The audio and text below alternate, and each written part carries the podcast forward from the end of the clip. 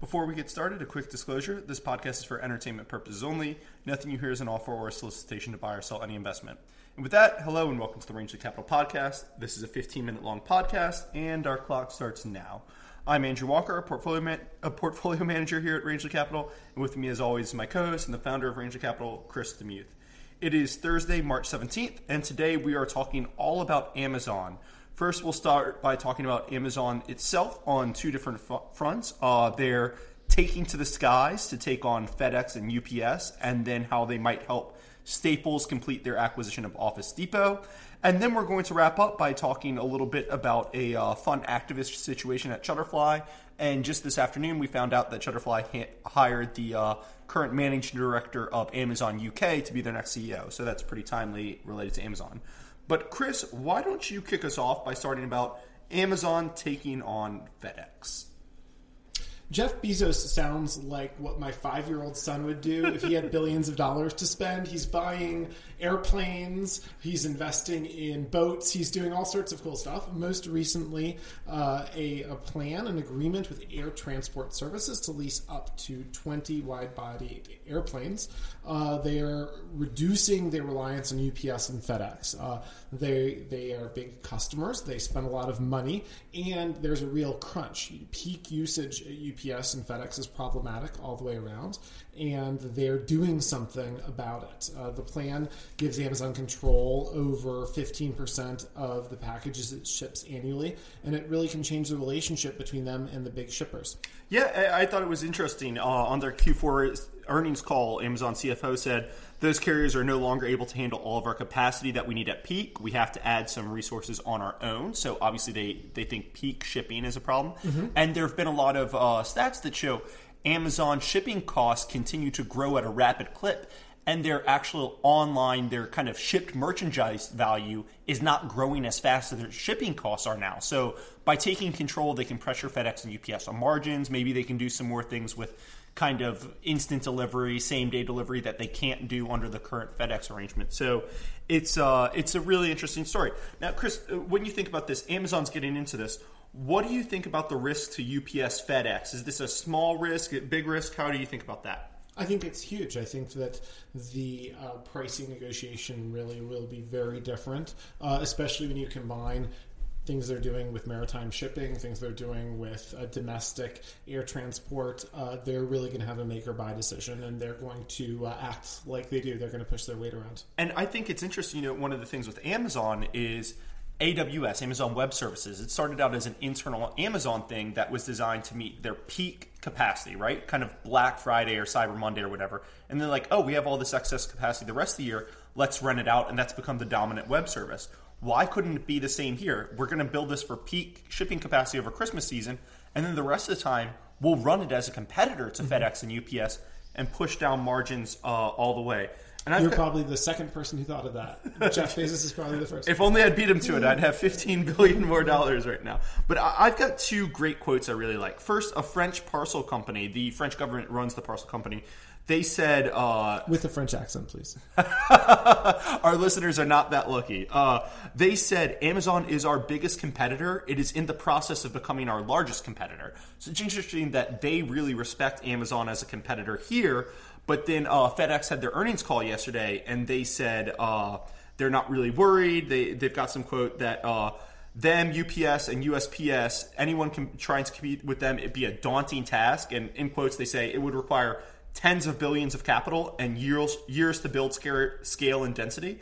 And uh, Chris, when you think requires a lot of money, takes years to pay off, do you think Jeff Bezos has a history of doing that? do that, and uh, while you have to spend billions of dollars, while you have to take many years, uh, not having pressure from profit demanding shareholders that are holding you to near term uh, metrics, uh, he's probably the nastiest competitor you could find on the planet. It's so funny. He has built, literally built a career on training people to think long term, mm-hmm. taking these long term bets that don't pay off in terms of immediate visible profits and FedEx is out here saying like, "Oh no, they're going to have to sacrifice profits if they do it." Uh so one of the reasons I think we care about this is uh, a lot of people are investing in old line businesses, which FedEx and UPS sort of are, and they're saying, "Oh, they're so critical to what uh, people do." That they're never going to get displaced. Nobody's going to attack them on their margins. I think cable companies are another great one. We've looked at Comcast and a couple others. We haven't really talked about them too much on the podcast, but I think this kind of shows if you are a company and your customers don't like you that much or you have very high margins and you're a problem, somebody will come in and invest and take over. Uh, anyway, switching to our second Amazon topic. Uh, Chris, how is Am- what's going on with Staples and Office Depot, and how is Amazon helping them? Staples and Office Depot would very much like to combine. Uh, the U.S. antitrust enforcers are uh, trying to block them. It's reasonably likely that they will succeed in court. Uh, they're uh, Who- heading who in is they front who will succeed? Uh, uh, a judge. Um, No, no, no. Who will succeed? Sorry, the government. The government will succeed yeah, in no, stopping sorry. this announced yes, merger, Yes, yes. yes. A reason, reason, it's a reasonably strong case. Um, it is not a case that I am that well predisposed to. I, I, Mm-hmm. I, I expect it to work. I do not expect if Staples and Office Depot are allowed to merge that they would in fact dominate the market or be able to set prices. In fact, I think that they could join the list of companies who were accused of market dominance by antitrust enforcement agents who aren't even in the market a decade or two later.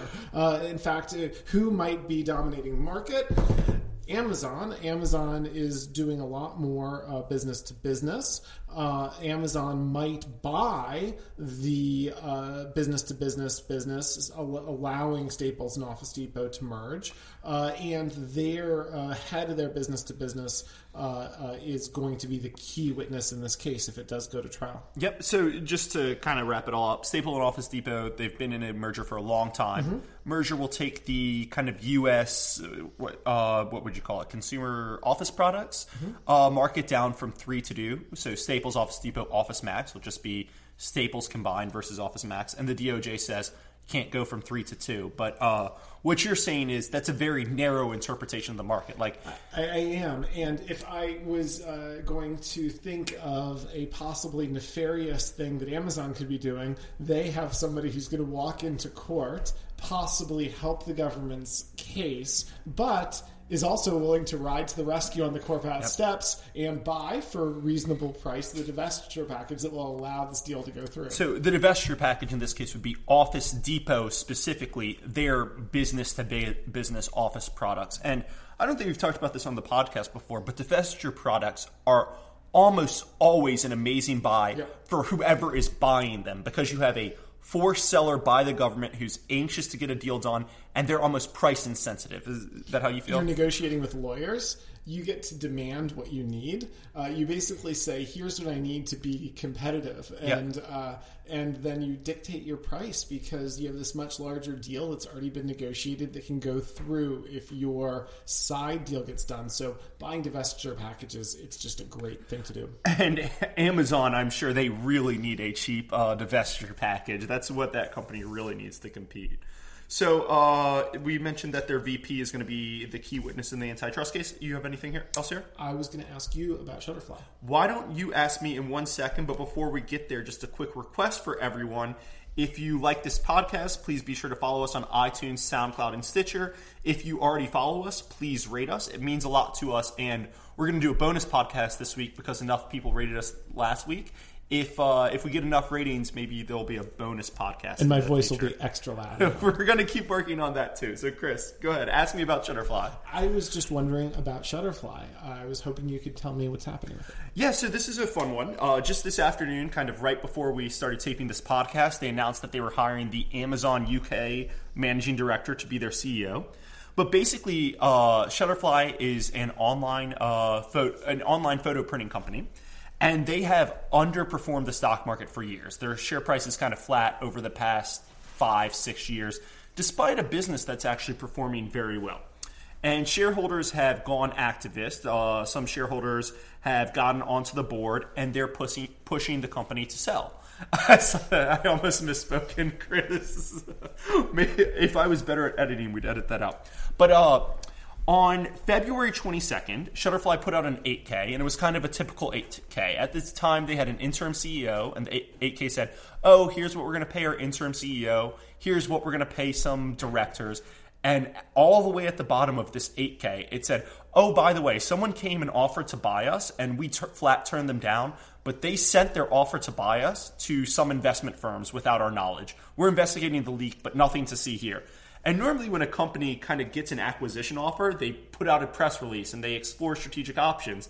And in this case, the company just kind of buried it, and it raised a it raised a huge flag. Uh, so that's where we are. And then today, the company put out a said they're hiring a new CEO, and actually, one of the activists said, "Hey, we're really excited about the CEO. We put in plan a really interesting incentive system that's going to tie his pay to the stock price." But I think uh, what comes next will will be very interesting. So, Chris, I tell you this situation. What do you think comes next for Shutterfly? I think that they're going to get a offer probably somewhere around the uh, formerly federal uh, maximum speed limit of 55 uh, miles per hour. So. So yeah, so the, the company their share price is uh, it's at 46 today. It was in the low 40s before this leaked offer happened. And uh, when you kind of look at their business, it's still performing well. And you look at it and you think a private equity firm or even a strategic buyer could probably pay 55 take out some costs and it would represent a very attractive acquisition target. So, despite the fact they hired a CEO today, it wouldn't be surprising to see them uh, turn around and sell tomorrow. And if they don't sell tomorrow, the CEO, his incentive comp is tied to a rising stock price. So it still could work out well for uh, for investors. Go ahead. If I would just add two little things that everybody that invests in individual stocks should always do you do and I do, so I, I, I don't know. It's almost uh, doesn't bear repeating, but carefully reading all of the SEC filings mm-hmm. is super important. Not waiting for press releases, and secondly, understanding all the verbiage that goes into the marketplace about different quality of leaks because the market prices tend to treat them sort of evenly but some leaks are simply some bozo said something and then other people are reporting on the stock price move very very low quality. Mm-hmm. other leaks are just market checks. I don't even like calling them leaks. Somebody working on the deal. Yeah. And the verbiage in press that requires multiple sources is pretty clear about what that language is. That's something to watch for too. You also need so i want to comment a little on two of those. So the sec filings is great. In, in this case they buried a acquisition offer in at the bottom of a typical sec filing. And unless you kind of read the whole thing you'd, you'd never see it.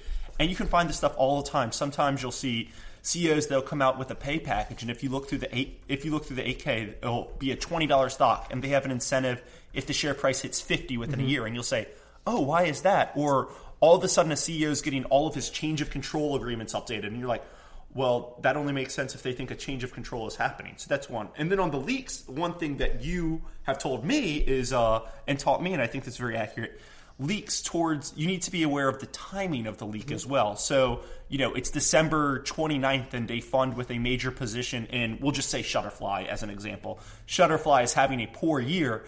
If you see a news article that says shutterfly might be for sale it's very possible that fund started the rumor. Mm-hmm. in this case it was straight from the company's source. So being aware of both the source and the timing of the leak can give can help you discover the uh, credibility of the leak. Anything else here I have nothing to add. We have a minute left. I don't know what we're going to talk about, Chris. One of my uh, earlier uh, investment activities, we needed to create partnerships, and one of the names we came up with was RTF for Read the Footnotes. that you have to kind of have enough interest in kind of going all the way through, including seemingly boring parts. And then one of the things that you do that I try to do as well is just kind of keeping in track of over time the verbiage and how companies describe things so you very quickly can pick up on changes and differences even if it's not something that would stand out necessarily in and of itself. I'm going to give an example. Chris and i went out to dinner last night and i won't use the company uh, but i will use the example you told me Chris was mentioning a company that every quarter they had a line of credit that they offered one of their customers, and every quarter they said, "We offer this customer a line of credit, but uh, there's we don't think they're going to draw on it." And that was in their footnotes every quarter. And then I think it was during the financial crisis they had the same line, but it said, "We offer this company a line of credit." Yeah. Period. The end. And if you were just reading that 10k or 10q or whatever you would have thought nothing of it. But if you had followed it for five years and you kind of looked and compared the differences, that drop in language was a huge issue. Mm. You know, one I've been looking at a lot recently is uh, timeshare uh, timeshare companies. Uh, some of them like Marriott Vacations. They've all been spun out of hotel companies. But uh, in all of their 10Ks re- we, recently, they've added a risk factor that the uh, Consumer Protection Financial Bureau, is that the CPFB? Is that it? They've all added risk factors that say they might be looking into more heavily regulating the timeshare companies. And you see that and you're like, oh, yeah, that's a consumer product. That makes sense. But last year, that risk factor wasn't in it. So interesting stuff. And it's good that they have that because from the Washington side, that's something that's really getting staffed up right Yep. now. All right, so uh, we have hit our 15 minute li- limit, Chris. That's all the time we have today. Again, if you like this podcast, please be sure to follow us on iTunes, SoundCloud, or Stitcher. If you already follow us, please rate us. And before we sign off, we'll just give our disclosures. We are long Shutterfly and a little bit of Office Depot. Uh, I don't think we're long any of the other stocks. We aren't long any of the timeshare companies that I specifically mentioned. Uh, we may transact in the securities that we discussed in this podcast following its publication. Everything discussed during this podcast represents only our opinions. Talk to you tomorrow.